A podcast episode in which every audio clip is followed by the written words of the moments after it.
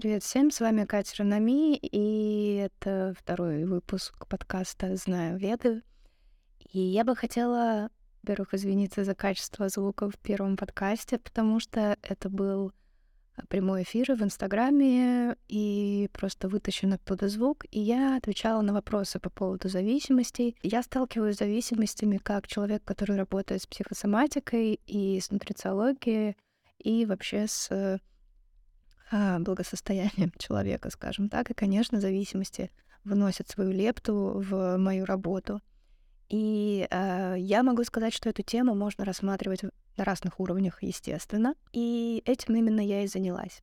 И сегодня я, наверное, хотела бы начать с научной точки зрения. Сразу скажу, что моими источниками являются э, книги, исследования, подкасты и размышления, философия стэнфордских э, профессоров, в том числе ведущие специалисты в мире по вопросам зависимости Анна Лепке, которая написала потрясающую, две потрясающие книги, книги, одна из которых э, называется «Дофаминовая нация», «Dopamine Nation», и, к сожалению, по моим данным, она не переведена на русский язык, э, и вообще ее а, деятельность Анны не представлена на русскоговорящем пространстве, поэтому я решила записать э, и пересказать во многом ее слова, и э, не стесняюсь этого нисколько, э, потому что вся информация, которую она дает на английском языке, и э, я считаю, что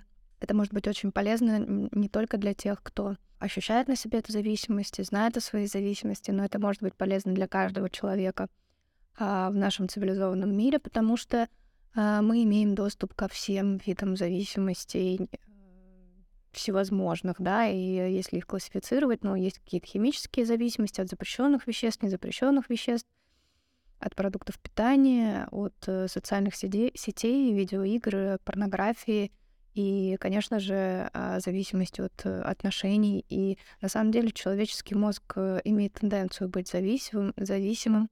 И если вы останетесь со мной, а еще какое-то время, то я вам объясню, почему. Итак, э, давайте начнем с того, что у нас э, есть базовый уровень дофамина, и будем говорить, конечно, про дофамин. А, все мы знаем, что а, дофамин — это нейромедиатор, который отвечает за удовольствие. Но на самом деле он не он один и не совсем так. А есть э, еще, например, серотонин, есть еще эндорфин, и э, они имеют разные оттенки, скажем так. Э, дофамин это не совсем э, нейромедиатор удовольствия. Э, он, конечно, очень для нас желаем и очень приятен, но больше он о том, что мы э, мотивируемся и хотим еще. То есть это такое удовольствие, которое само по себе говорит еще, еще, еще. И мы сейчас с вами окружены дофаминовыми удовольствиями по полной программе, они просто вот на расстоянии вытянутой руки. Это делает наш мир, конечно, а, беспрецедентным. И, как я уже сказала, у нас есть базовый уровень дофамина, который для нашего организма считается нормальным. И мы находимся в таком балансе. То есть это состояние не эйфории, не удовольствия, но и не страдания, боли и дискомфорта. И если мы посмотрим на биохимию нашего мозга, у него э, есть э, в тех отделах, которые называют рептильным мозгом, то есть древняя часть нашего мозга, там есть э, два отдела, расположенные близко друг к другу. Они э, отвечают э, за э, дискомфорт и удовольствие. Я называю это дискомфортом, но в англоязычной литературе они говорят слово pain — что значит боль. А, я бы это так не перевела, хотя и боль тоже, но в английском языке понятие боли гораздо более широкое, чем у нас, поэтому я бы перевела это как дискомфорт. А, поэтому вот в рептильном мозге у нас есть э, такие два места, которые отвечают за дискомфорт и удовольствие.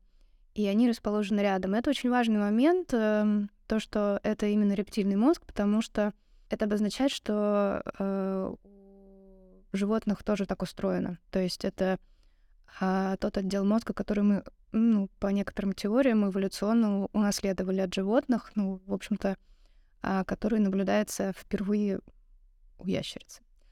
Это обозначает, что, да, ну, немножко поговорим о рептильном мозге, это не научное его название, но оно довольно распространенное, поэтому я буду э, говорить именно так. Рептильный мозг э, отвечает за инстинкты, то есть э, все, что э, в нем э, происходит, это неосознанные реакции, связанные с базовыми потребностями. Если мы представим пирамиду масла, то это, маслу, то это будет база, то есть это будут нижние уровни, это безопасность, это э, еда и размножение. То есть это то, что связано с нашим выживанием как вида, самосохранение и продолжение рода. Именно там есть регулятор, который нам показывает больно, приятно, больно, приятно. И так мы регулируем наше поведение, и до сих пор эта структура мозга на нас очень сильно влияет. Она идет э, практически мимо э, лобной коры, то есть лобная кора, которая позволяет нам быть э, разумными и регулировать свое поведение и запоминать новые навыки, оттачивать их в зависимости от меняющихся условий. А вот э, приятно-неприятно э, обычно Э, не там живет, оно живет в древних более отделах, которые неосознанно нами э, регулируют нашим состоянием. И, ну, если хотите, может быть, можно это сопоставить с подсознанием или бессознательным. Э, то есть то, что мы не осознаем.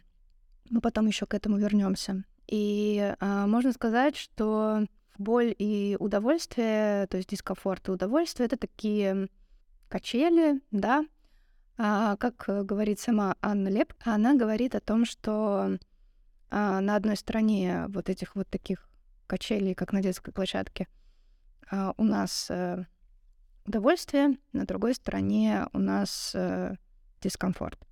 И если мы получаем какое-то очень высокодофаминовое удовольствие, например, ну, давайте возьмем что-нибудь не запрещенное законом, например, плитку шоколада мы съели, большую такую весистую, а, то нас э, уносят в плюс, то есть в удовольствие.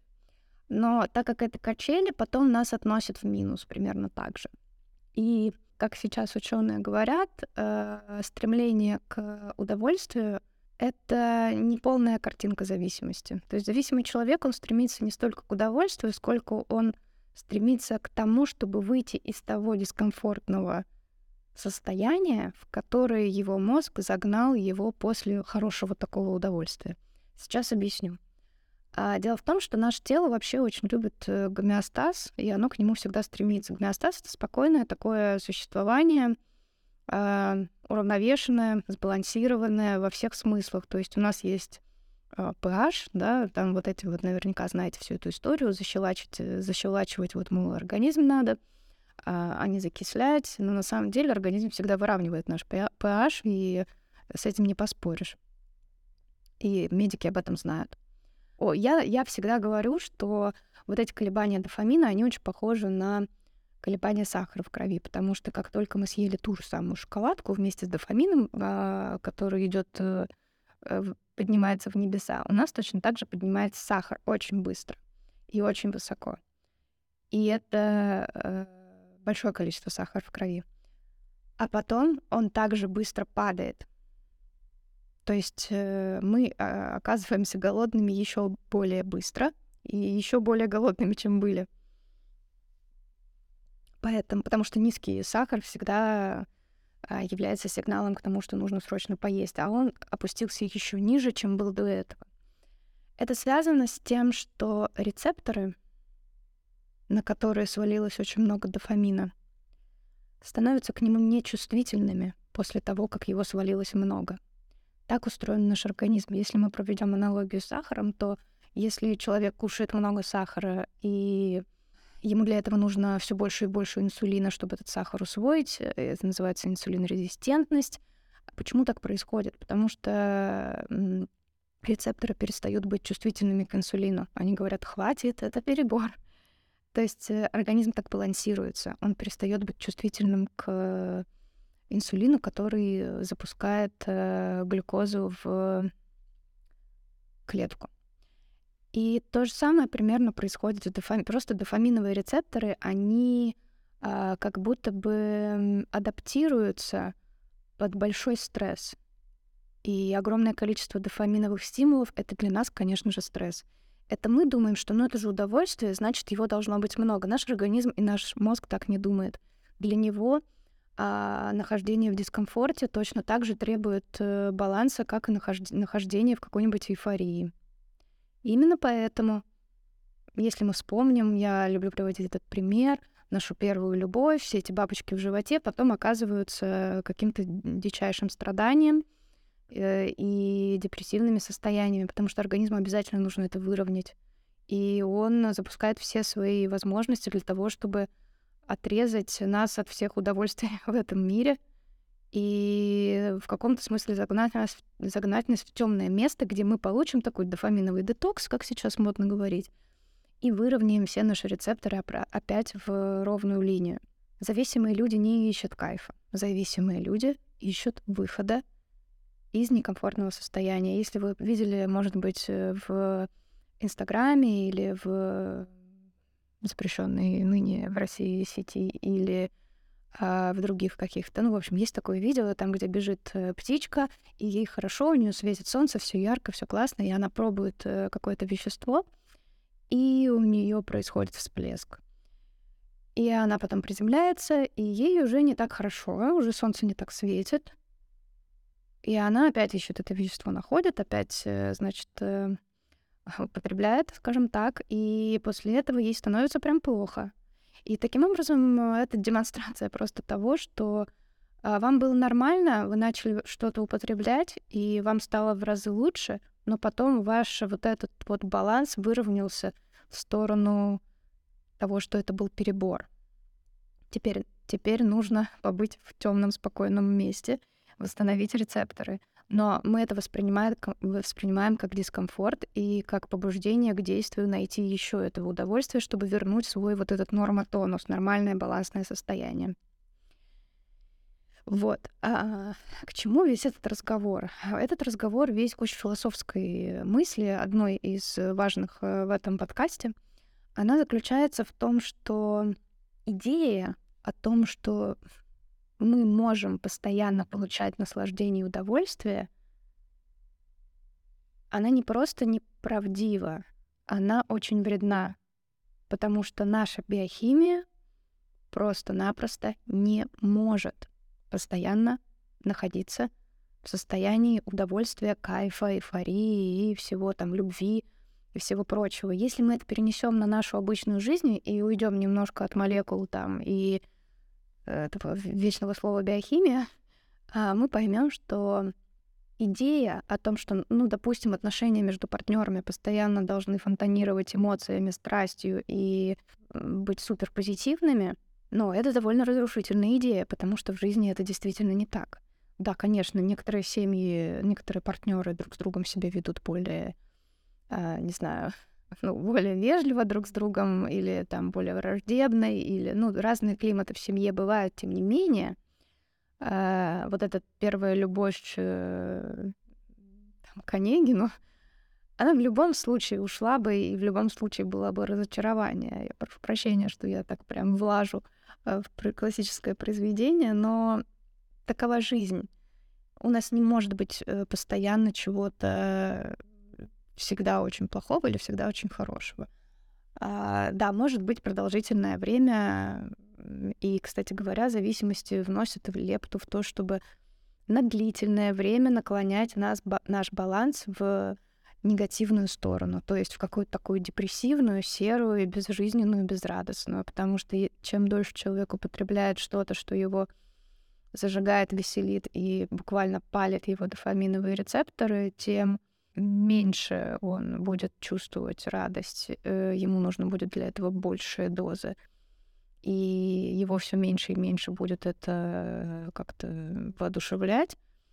Но тем больше, дольше и сильнее он будет в плохих состояниях. Это совершенно логично, это нужно понимать.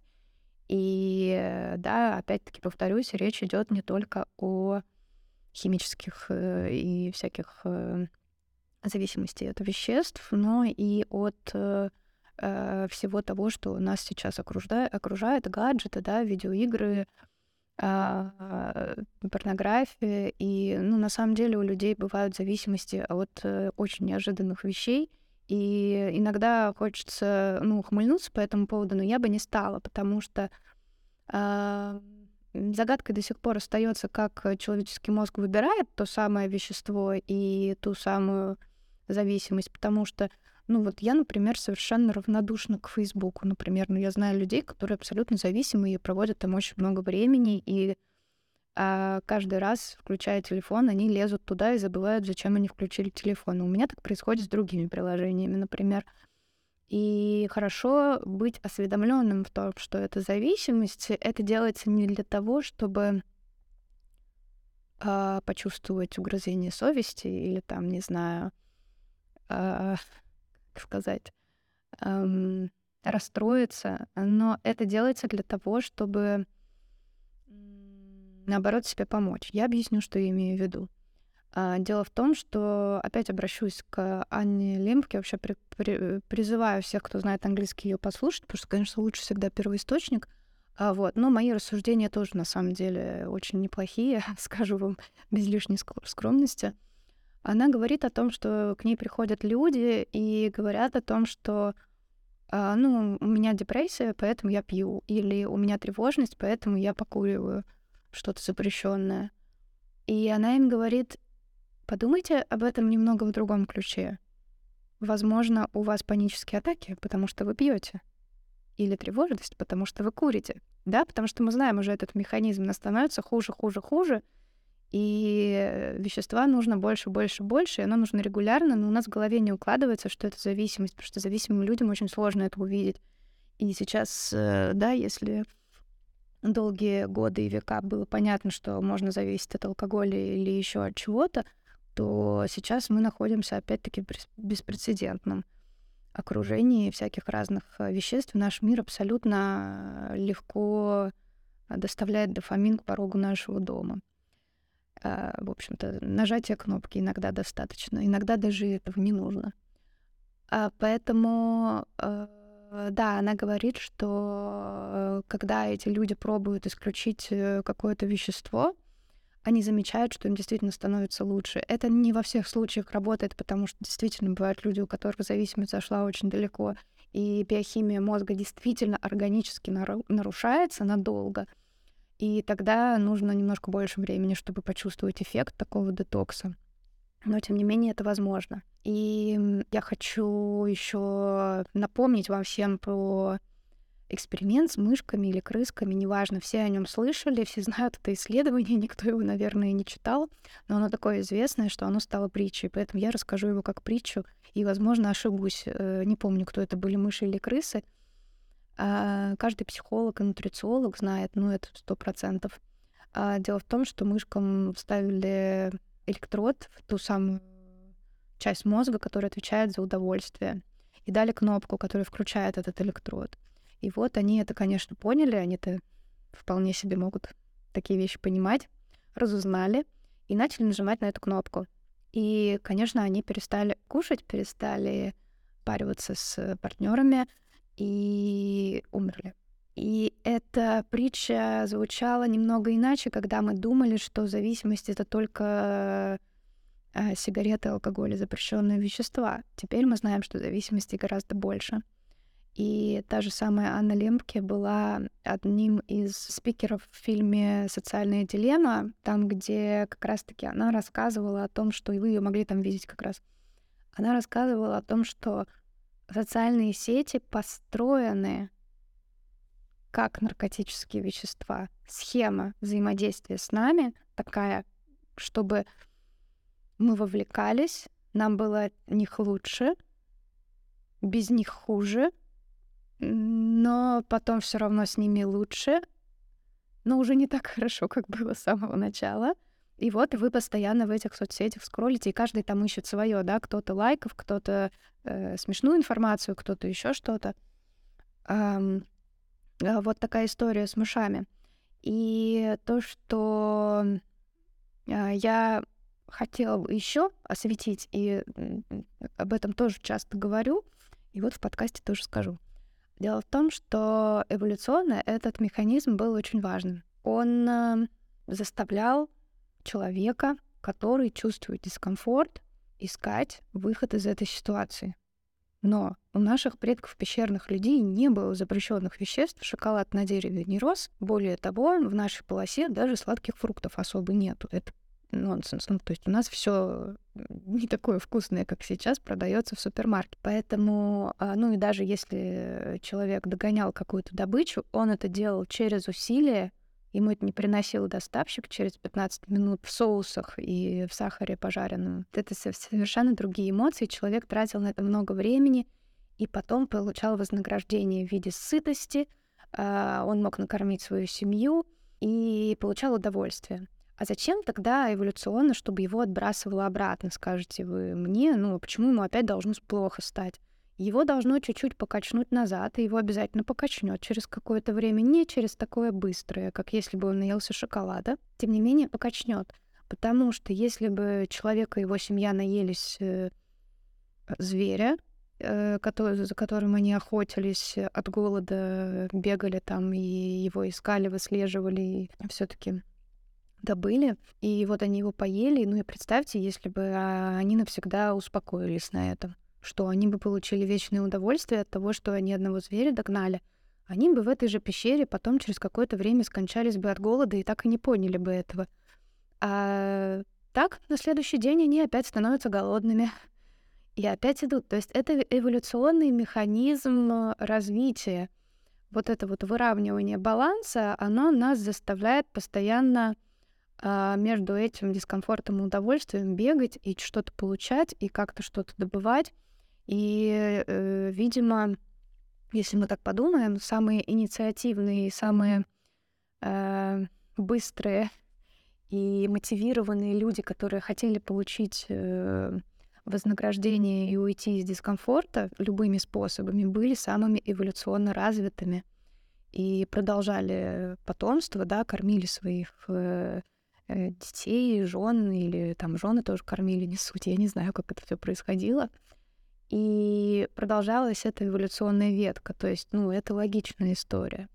А что происходит э, у нас здесь сейчас? Самые э, те особи из нас, которые плохо переносят дискомфорт и не могут с ним никак э, договориться и вообще не могут в нем пребывать и хотят все время получать удовольствие, делают это по нажатию кнопки, большей вероятностью будут э, подвержены э, физическим или психологическим проблемам. Ну, просто потому, что ты постоянно э, получаешь удовольствие, ты за ним гонишься, у тебя есть стопроцентный доступ к нему.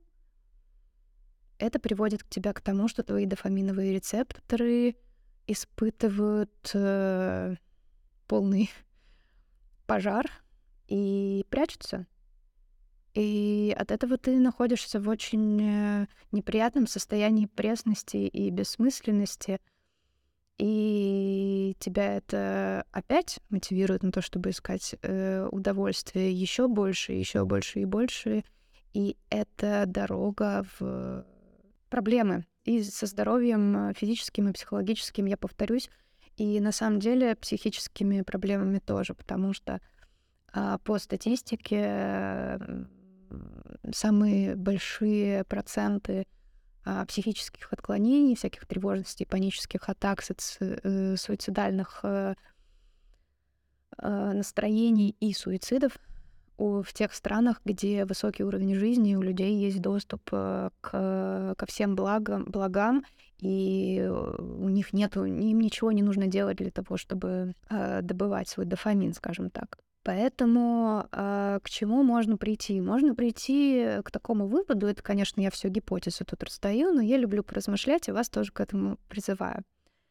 Э, гипотеза такая, что если раньше э, стремление к выходу из дискомфорта и, и к удовольствию было эволюционно важным механизмом, э, механизмом развития, и, в общем-то, оно привело нас в такую прекрасную цивилизацию, где у нас все это есть, то сейчас эволюционно важным механизмом для человека будет та самая, от которой мы уже устали, просто в конец от со всех, э, из всех утюгов, как говорится, слышно осознанность, а, которая, которая и будет тем расстоянием между стимулом и реакцией.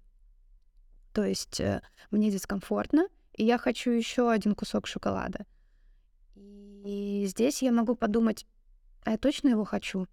Или я могу подумать, а я его хочу, наверное, потому что у меня тут недавно от первого кусочка под, подпрыгнул дофамин, и тут он, наверное, у меня уже спал, и, наверное, из-за этого дискомфорта я хочу еще. Но если я съем еще, то у меня будет все ухудшаться и ухудшаться ситуация, и закончится тем, что у меня вообще никакой мотивации не будет, и я буду смотреть сериалы весь оставшийся день или там кликать э, в соцсетях вместо того, чтобы работать или э, делать какие-то интересные вещи, которые приносят меньше, конечно же, дофамина, чем э, сериалы и шоколад.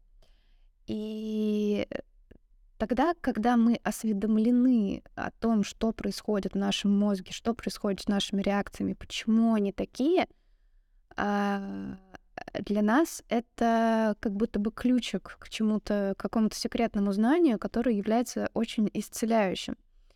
Потому что когда человек скроллит и скроллит эти соцсети, не может понять, почему он это делает, это вызывает чувство вины, и он начинает об этом врать и себе, и другим людям, и э, он не признает это проблемой, потому что у нас, в принципе, в нашем обществе, да, и на постсоветском пространстве — а проблема зависимости не так освещена, как на Западе. Я об этом пару слов скажу, почему так. И до сих пор а, у нас а, проблема зависимости воспринимается через призму стыда и жалости. И, увы, к сожалению, это делают и специалисты некоторые даже, и даже я с этим сталкивалась, потому что я сталкивалась с зависимостями в своей жизни, а, и именно поэтому так хорошо и освобождающе для меня было эту тему изучить со всех сторон. И я об этом очень спокойно говорю. Я считаю, что это очень важно знать э, людям, и очень важно быть открытым в этом смысле. Поэтому, если вы вдруг пойдете к какому-то специалисту и наткнетесь на, на э, жалость и осуждение, просто имейте в виду, что так быть не должно. А зависимость — это болезнь, и э, мы не осуждаем людей за то, что они болеют. Да, это не всегда является оправданием или а, можно, ну, конечно, здорово, когда человек хочет с этим что-то сделать и быть честным. Но, тем не менее, эта зависимость не равно лень или безразличие, равнодушие. Нет, совсем нет. Этим людям очень тяжело, и их поведение обусловлено работой древнего отдела мозга, на который мы имеем мало влияния. И я очень рада, что эта тема поднимается, и будет э, гораздо больше специалистов, которые смогут сработать с этой темой на разных этажах, как бы скажем так, а, на уровне биохимии. Я думаю, конечно, здесь э, работают наркологи и психиатры, и какие-то лекарства должны прописываться. К сожалению, ничего не могу с этим сказать, я даже не могу никого посоветовать, потому что не знаю никого. А, но, а, конечно, нужно осторожно выбирать специалиста, чтобы не сменить один, одно вещество на другое, да, или чтобы поведенческую зависимость не перевести в зависимость от какого-то антидепрессанта или, я не знаю, седативного средства, или неважно, что вам там пропишут. А, нужно прямо сделать исследование этих специалистов и пойти к тому, кто вызовет у вас доверие. А, я думаю, что нет ничего удивительного в том, что специалисты очень часто работают командами с зависимостями. Например, я не знаю, почему можно было бы отказаться от работы с интегративным врачом, или с э, нутрициологом и одновременно с психологом. То есть, э, как по мне, если есть такая возможность, то работа с психиатром, нутрициологом и а, психологом была бы очень даже в тему. А, у меня есть даже предположение, я не знаю, насколько оно правильное или нет, это всего лишь моя гипотеза, не призываю никого к, именно к такой схеме действий. Но мне кажется, что всегда есть смысл пойти к психологу, может быть, просто к психологу или к клиническому психологу, который вам нравится, который не вызывает у вас чувство вины за ваше поведение. А какой бы нелепой эта зависимость ни казалась, зависимость может быть, правда, от чего угодно, и она может быть так же опасна, как зависимость от э, запрещенных веществ, например. И очень важно, чтобы это все понимали. И она может быть какой-то, ну, например, зависимость от порнографии дико распространена на Западе. Я уверена, что она распространена также у нас э, в русскоговорящем пространстве. Тем не менее, об этом никто не говорит.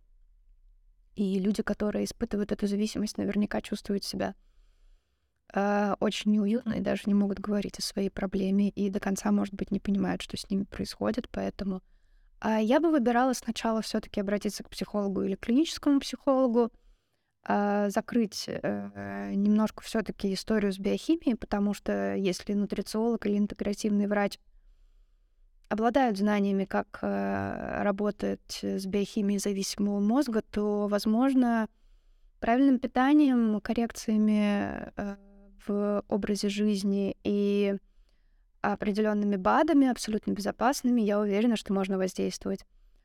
И, э, возможно, если вы попали да, к клиническому психологу, он всегда определяет э, степень, э, как бы спектр зависимости, да, и, возможно, посоветует вам обратиться к э, специалисту ну, поближе к медицине, да, то есть к психиатру или наркологу.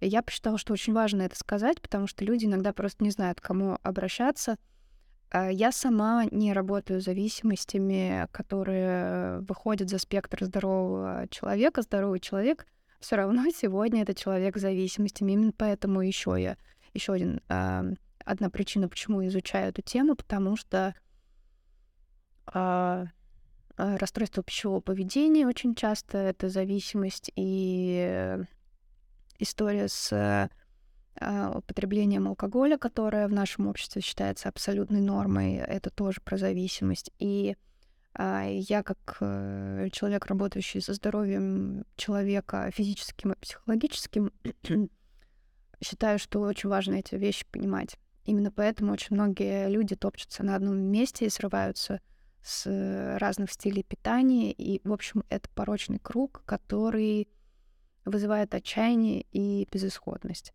Поэтому ищите своих специалистов, которые видят свет в конце туннеля и видят вас уже здоровыми и знают, как к этому прийти. И, возможно, не знаю, я бы даже делилась контактами таких специалистов друг, друг с другом. Вы можете всегда в соцсети мне написать, э, кого вы рекомендуете, и я, ну, без ответственности, э, так как это не личный контакт, но все равно делюсь э, контактами специалистов, считаю, что это очень важно. И когда мы говорим о том, что вернемся к тому, что расстояние между стимулом и реакцией это все-таки про осознанность.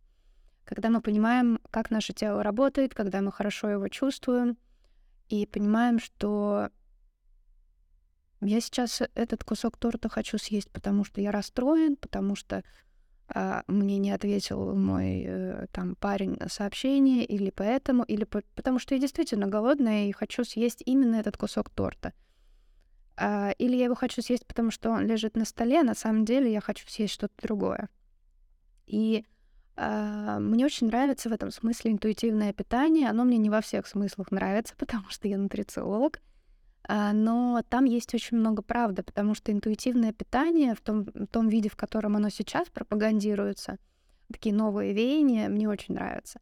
Они выводят еду из ранга э, веществ, которые вызывают зависимости. То есть они призывают человека к контакту с его телом, с его разумом и эмоциями. И прежде чем что-то съесть, ты должен реально почувствовать, что ты хочешь это съесть что ты этим действием не хочешь есть свою грусть или что-то сделать, или ты, ну, то есть ты убираешь этот импульс, которым ты закрываешь любой дискомфорт. Ты превращаешь еду в еду. И когда ты ешь, ты ешь и очень хорошо сканируешь насыщение. Если ты насытился, то ты не доедаешь этот кусок торта. В этом смысле, ну, я бы, честно говоря, я понимаю, что есть разные стадии э, расстройства пищевого поведения, и если у вас серьезная стадия расстройства пищевого поведения, и вам очень тяжело, и это доходит до очень сложных, серьезных состояний, пожалуйста, работайте со специалистом. И э, сейчас достаточно специалистов, которые работают с расстройством пищевого поведения. Тем не менее, а, если вы человек, который никак не может понять, вроде сахар вредно, вроде бы, а кушать нужно мясо или не кушать мясо, а вот говорят, что зерновые вредно, а другие говорят, что полезно. И вроде как молочку исключить, а вторые говорят, нет, надо есть. И вот эти вот все нутрициологические моменты, они нас путают ужасно, и у многих людей вызывают какое-то такое негодование. И я всегда говорю, что интуитивное питание, если нет каких-то эм, заболеваний серьезных, которые действительно требуют протокола, то почему бы не пойти на, инту... на интуитивное питание и начать чувствовать, что тебе какая еда дает, какое состояние, почему ты хочешь еще. И через еду можно на самом деле выйти на очень хороший контакт э, э с телом, вернее, не через еду, а через э, интуитивное питание. Хороший контакт с телом, хороший контакт с эмоциями, с э, психологией, если хотите, с душой я вот э, все-таки не могу. И от науки хочется очень перейти к духовной части моего подкаста и сказать о том, что э, как только мы начинаем говорить об осознанности, э, хочется вспомнить, э, я уже говорила об этом, повторюсь в этом подкасте, царь Соломон, который сделал себе кольцо, на котором написал все пройдет, и это тоже. И э, я все сначала я и на самом деле очень многие люди думают, что это э, выражение обозначает, ну вот тебе когда плохо, ты посмотри на это кольцо, и ты поймешь, что это закончится. Но на самом деле он был очень мудрым, и он создал это кольцо для тех случаев, когда все очень хорошо, и ты должен помнить, что это закончится. Это просто, знаете, работа с зависимостями у тебя на пальце.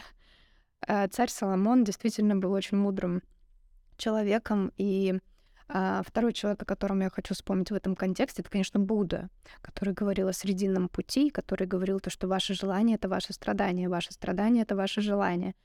Будьте в балансе. Баланс дофамина. Ну и на самом деле я, конечно, начала говорить про дофамин и опустила всякие разные другие нейромедиаторы просто для простоты восприятия, потому что наша культура потребления и все наши удовольствия, они все равно так или иначе завязаны на дофамине, они имеют э, еще какую-то составляющую, там может быть окситоцин или адреналин или ну, э, серотонин, да, вот все они, но дофамин там все равно есть. И э, как я уже говорила, вспомните, что дофамин это хочу еще. И все эти маркетинговые стратегии, а, культура потребления, они построены на этом дофамине. И если мы будем останавливаться, да, кстати, естественно, зависимость от шопинга, я не упомянула ее. Дофаминовый менеджмент — это э, очень модно сейчас на Западе, и у нас тоже начинается эта волна занятия, которая э, как бы призвана почистить дофаминовые рецепторы и побыть в спокойном состоянии без раздражающих стимулов. То есть никаких тебе соцсетей, никаких сериалов, простая еда, э, никаких развлечений, сидишь и созерцаешь что-то, и даже на самом деле, ну, не, не, не факт, что можно очень много разговаривать, потому что социальное взаимодействие — это тоже э, дофаминовое, дофаминовое для нас удовольствие, потому что эволюционно нам было важно объединяться в группы. А, так вот, дофаминовый менеджмент — это, в принципе, комплекс мер, который позволяет нам работать с вот этим нашим механизмом, ну, по сути, с духовной точки зрения, с психологической, мы становимся более осознанными и не действуем импульсивно.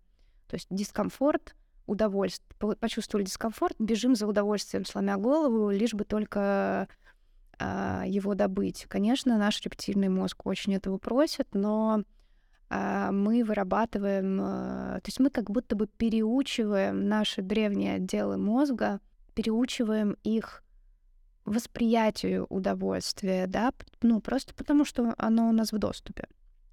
А раньше оно было не в доступе. То есть раньше нужно было потрудиться. Так какие еще меры дофаминового менеджмента можно упомянуть, кроме дофаминового детокса? Кстати говоря, э, ретриты, особенно молчаливые ретриты, являются очень классным способом дофаминового детокса, но это нельзя сказать про все там женские ретриты и ретриты в виде путешествий, потому что путешествие это очень дофаминовое занятие, все новое, все такое мотивирующее, а, будоражащее, и путешествия не являются дофаминовым детоксом. Запомните это, пожалуйста.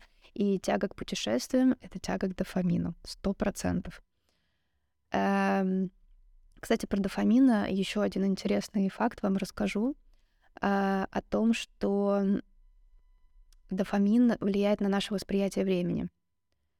Когда э, дофамина много, нам кажется, что время тянется медленно, как в детстве или как в путешествиях. Когда дофамина мало, нам кажется, что дни за днями летят быстро, ну, как у взрослых. да? А, как быстро время прилетело, деточка, ты уже выросла ваша, но вот эта вся история, она про низкий дофамин. У детей гораздо выше а, дофамин, хотя сейчас, конечно, тоже спорный момент, потому что наши дети точно так же э, имеют доступ ко всему практически. Ну, не ко всему, конечно, но ко многим очень дофаминовым занятиям, и на это тоже нужно обращать внимание, э, потому что одним из факторов э, развития серьезной зависимости является возраст, в котором человек начал эти зависимости получать. Именно поэтому весь этот сырбор с мультиками и с едой во время мультиков, потому что мы совмещаем два дофаминовых занятия, и это отражается. Э, дети, естественно, а, более подвержены к тому, чтобы запоминать свое, свое поведение успешное, а поведение, которое привело к удовольствию, это успешное поведение. Потому что мозг детей более нейропластичен. Он э, находится в состоянии запоминания и обучения больше, чем у взрослых. Поэтому фактором риска развития зависимости является возраст, в котором человек что-то попробовал или как-то начал эту зависимость э, использовать. А еще, конечно же, научно подтверждено, что генетические зависимости передаются, это правда. И здесь я скажу мою гипотезу, потому что я нигде не слышала этого, но а, потому что велись э, исследования о том, что да, алкоголизм передается, при том в том числе и через поколение, и в том числе он передается даже если ребенок не жил с э, теми родными, которые испытывают зависимость, то есть он мог ну, вырасти в другой семье. А, тем не менее, ему передается э, вот эта предрасположенность к низкому уровню дофамина и дискомфорта, а, который э, будоражит и просит какого-то удовольствия и здесь и сейчас. И это такая импульсивность. А, вот те самые зависимые люди, которые раньше были двигателем прогресса. И здесь я хочу сказать, что иногда вот говорят, э, там, допустим, алкоголизм передается через поколение. Обычно у у детей алкоголиков нет алкогольной зависимости, а вот через поколение есть. Знаете, я с этим очень сильно поспорю, потому что а, алкогольная зависимость не единственная, которая существует в этом мире, и мы сейчас только понимаем, что зависимость от веществ это не все, что есть в плане зависимости. И если мы посмотрим на детей алкоголиков, если они не были в терапии, и не занимались этим вопросом, а, я думаю, что очень велик шанс, что у них есть какая-то зависимость. Просто она не алкогольная. Потому что мозгу не важно, каким будет твой э, наркотик. Ему важно, и важна сама зависимость. Поэтому это могут быть зависимые отношения. Это могут быть какие-нибудь очень деструктивные отношения. Либо зависимость от еды, либо трудоголизм. Это не важно. Поэтому э, в моем понимании я практически на 100% уверена, что дети зависимых людей всегда растут зависимыми. Другое дело, от чего они будут зависимыми, потому что есть зависимость, которая социально э, поощряются, типа трудоголизма, хотя на самом деле эта зависимость тоже может быть очень э, а, тяжелой, а иногда бывает такое, что человек просто хорошо уживается со своей зависимостью, и он ее то приотпускает, то собирает, как-то контролирует. И она не опасна для него. Такое бывает, действительно, скорее всего. А, но я все-таки буду утверждать, что это довольно осознанные люди с хорошей дисциплиной, самоконтролем и с хорошим уровнем дофамина. А также фактором зависимости является воспитание естественное, потому что ребенок э, видит, в чем он растет, и можно скрывать от него рюмку под столом, но это не важно, потому что дети все очень хорошо считывают на всех уровнях. И а, воспитание тоже играет роль, это понятно. Культура. А, в разных странах по-разному относятся к зависимостям, и а, я думаю, об этом можно даже не говорить, вы это понимаете. И, знаете, самое, а, самый сильный фактор зависимости, как ни странно, учеными выделяется самый неожиданный фактор. Доступ доступ к веществам, доступ к интернету, соцсетям. Если у человека есть доступ, он э, с наибольшей вероятностью будет зависим. У нас у всех очень высокий риск зависимости. Перевожу на русский язык. Поэтому, естественно, нам нужно знать об этом, быть осведомленными, потому что, как я уже сказала, э, новая эволюция, она заключается в том, чтобы не действовать э, как э, в животном мире, действовать как в осознанном мире. И я понимаю, что это звучит не научно, но это имеет научные обоснования под собой. И, э, конечно, э, я уже упоминала о том, что у каждого человека есть э, свое какое-то вещество, это тоже индивидуально. Это на самом деле интересный момент, потому что в английском это называется drug of choice — а, совершенно не научная концепция, которая говорит о том, что почему-то на, ну, как бы, если дать там 10, 10 людям один и тот же наркотик, он не а, вызовет привыкание у всех 10. Ну, допустим, это плюс-минус, я из головы взяла цифры.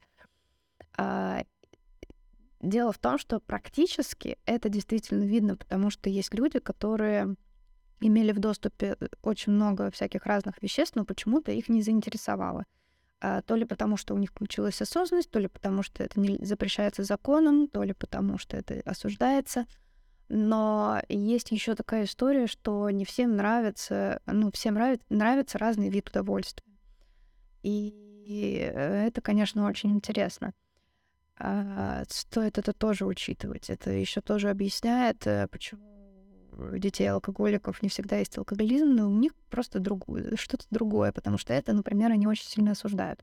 И, конечно, э, еще раз э, не могу не сказать о том, что стремление к вечному счастью, к вечной любви, к идеальным отношениям, к успеху успешному — это погоня за вечным кайфом, которого не бывает.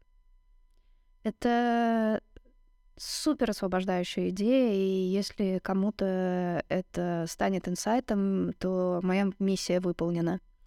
А, потому что а, нас кормят той идеей, что мы где-то сможем стать вечно счастливыми, а для нашего мозга это невозможно. Какой выход, спросите вы? Выход в том, чтобы находить а, счастье здесь и сейчас. Давайте вспомним Буду, давайте вспомним все инструменты, которые к этому нас могут привести.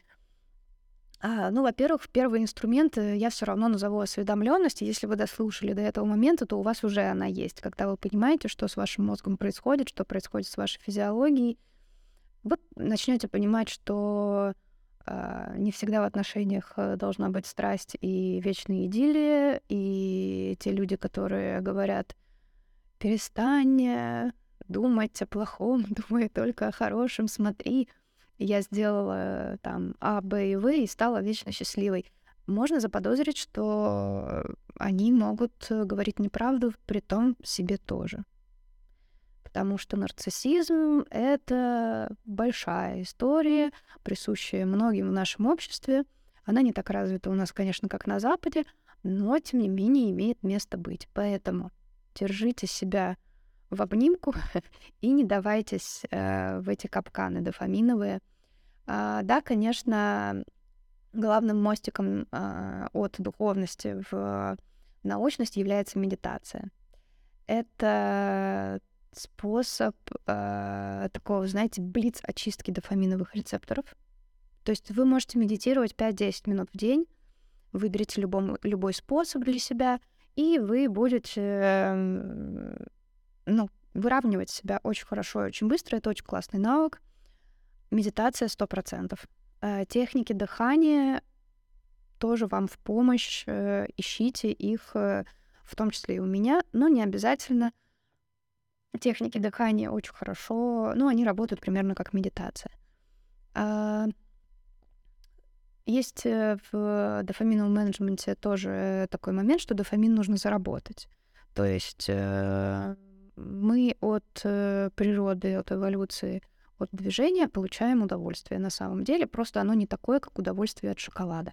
Поэтому если вы будете заниматься спортом, и вы при этом не истощенный человек, да, там, и здор... ну, плюс-минус здоровый, то от спорта, ну, возможно, не от любого спорта, а вы должны найти тот спорт, который, правда, будет приносить вам удовольствие, и это ваша задача, ваша ответственность. А от спорта мы можем получать удовольствие, которое очень медленно начинается, то есть там нету такого прям бум всплеска, а оно как бы медленно поднимается, уровень дофамина, и долго держится. То есть вы можете регулировать свой уровень э, хорошести, настроения и жизненного тонуса тем, что вы будете делать вот какие-то такие усилия, типа прогулки, э, спорт. Э, я очень люблю вот последнее время экспериментирую с холодными ваннами, потому что а, при большом стрессе нас выкидывает потом в удовольствие. Это логично, потому что если из удовольствия нас выкидывает обратно в дискомфорт, то из дискомфорта нас выкидывает в удовольствие. Да? Женщины, вот, э, например, а, при нормальной, опять-таки, биохимии в родах испытывают эйфорические состояния, если им не мешают, убирая боль, потому что, когда нам очень сильно больно, выделяется очень много эндорфинов. И это кайф бегуна, например. То есть э, таковы защитные и эволюционные механизмы нашего организма. Мы об этом говорили, не будем дальше ходить по кругу.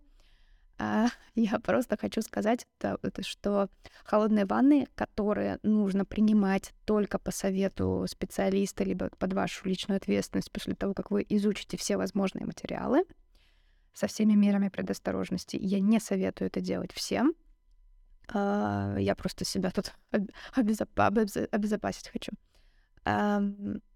Они дают э, всплеск дофамина, который очень долго, долгосрочный. И я по себе это чувствую, человек, у которого явно зависимый мозг. И э, я очень быстро становлюсь зависимой от всяких разных вещей, хотя действительно не от всех, удивительно. Эм, после холодной ванны очень длительный и хороший уровень э, дофамина. И меня хватает на весь день прям супер классно. Я даже примерно, кажется, понимаю, как чувствуют себя люди, у которых мозг не заточен на зависимости. Когда-нибудь я расскажу, наверное, про свою историю, просто если честно, uh, по времени не сильно укладываюсь в час, а хотелось бы. И uh, я вот в текстах э, на Яндекс.Дзене советовала несколько книг, и видео на Ютубе тоже советовала книги а, «Поток». Э, «Поток». Я опять не могу выговорить фамилию, но он Михей. Это культовая книга, если вы напишете «Поток», а, она вам обязательно выпадет э, о том, что результаты нашей деятельности для нас на самом деле не так важны, как э, получение удовольствия от потока, от процесса. А, я очень люблю книги э, Виктора Франкла э, «Сказать жизни да», и вообще вся его смыслотерапия, да, психологическое вот это направление, которое он и придумал, говорят о том, что смысл жизни заключается в том, чтобы найти смысл жизни. И э, становится понятно, что это не какая-то эфемерная цель, а это смысл существования каждого дня. И это то, о чем говорит Анна Лемке. Она говорит, я говорю каждому своему пациенту, one day at a time. Это значит, вы просто живете сегодняшний день. Вы не думаете о том, что было когда-то, или что будет когда-то, или что как вам хочется идеальное тело, сейчас вы некрасивая. Вы думаете о том, что вы делаете сейчас в данный момент. Вы должны быть в настоящем. Вы должны найти в настоящем прекрасность, очарование, шарм, даже если оно кажется вам скучным. И это проблема обычно людей с зависимостями. Им реальность кажется скучной и серой. И это очень важно выработать в себе понимание, что жизнь не всегда э, фонтанирует э, экстазом. И так не должно быть, так не может быть. Забудьте всех, кто говорит, что это так.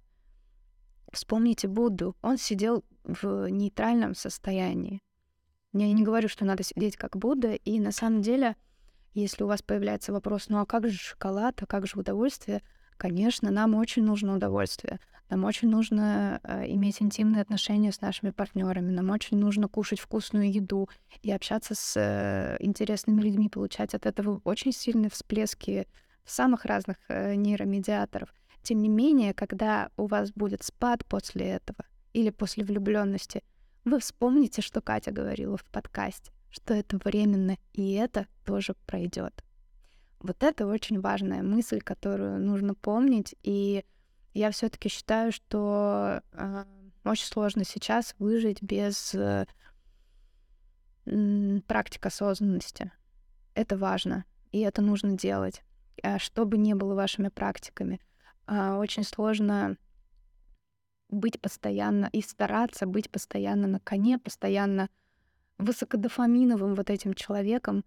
Да и не надо, э, потому что э, наша жизнь — это баланс. И еще все-таки забегая немного в духовность, в эзотерику, я не могу не сказать, что наше общество во многом сейчас э, мне напоминает таких невзрослых людей с очень инфантильной позицией «дайте, дайте еще». То есть это вот прям вот тот самый э, зависимый человек в дискомфортном состоянии. Я хочу еще, дайте еще. Мы как будто бы требуем гарантии безопасности, мы требуем удовольствия, мы хотим еще, еще, еще, дайте, дайте, дайте. И, э, ну, вы по детям, наверное, знаете, что это невозможно, у них нет границ.